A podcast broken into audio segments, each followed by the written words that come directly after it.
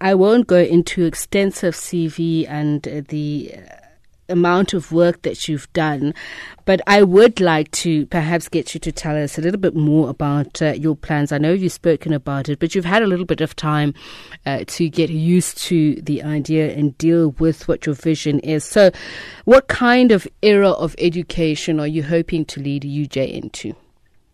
I am. I would like to lead UJ uh, to the era of the fourth industrial revolution where technology is going to change all aspects of our lives, is going to automate our factories, and we are going to uh, to see much more changes in the labor market. And uh, what we are going to do as the University of Johannesburg is basically to prepare our students for that era. Hmm. But, Prof, there are those who say the full intensity of uh, the fourth industrial revolution has already started and, in fact, will be up until a little after 2020. And people, as you know, are already talking about the fifth industrial revolution. So, how are you going to uh, blend the two to make sure not only are we ahead, but we. Uh, you mentioned um, a week ago about inculcating the fourth industrial revolution or into our daily lives or Africanizing it? How we how are we going to make sure that we're on top of the other, but still far ahead in chasing the other? Absolutely. What we need to do is obviously to understand the technology and how it is going to impact all aspects of our lives. Is, is whether it is uh, us as human beings, whether it is our belief system, whether it is uh, uh, how we get uh, medical services, and so on and so forth. And the second thing that we need to do is basically to to orientate it so that it is adapted to our local conditions.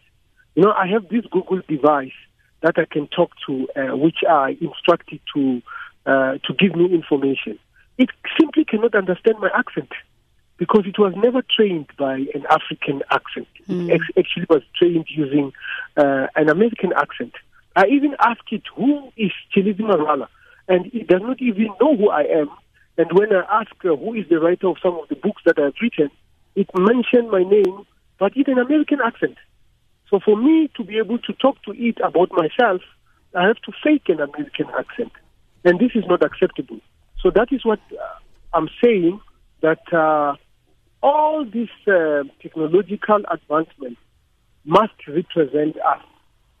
Mm. And it is, they are not going to represent us unless we participate in knowledge generation. Then the University of Johannesburg must be at the forefront of that. So, how are we going to do that as South Africa and Africa if we look at internet penetration or even just accessibility uh, to all things uh, uh, techno savvy, as you put it, going into the fifth industrial revolution, which is said to be techno social revolution? How are we going to ensure that we even get our people to the stage where they're even able to move with us into the next revolution? Absolutely. That is the centrality of university education. Uh, we need to educate our, our population. Uh, we need to build strong universities that are research intensive and they are solving current problems. I think that is how we're going to do it. And we do have great universities in South Africa and, and beyond, such as University of Johannesburg, where you have a large number of researchers who are engaging on these topics.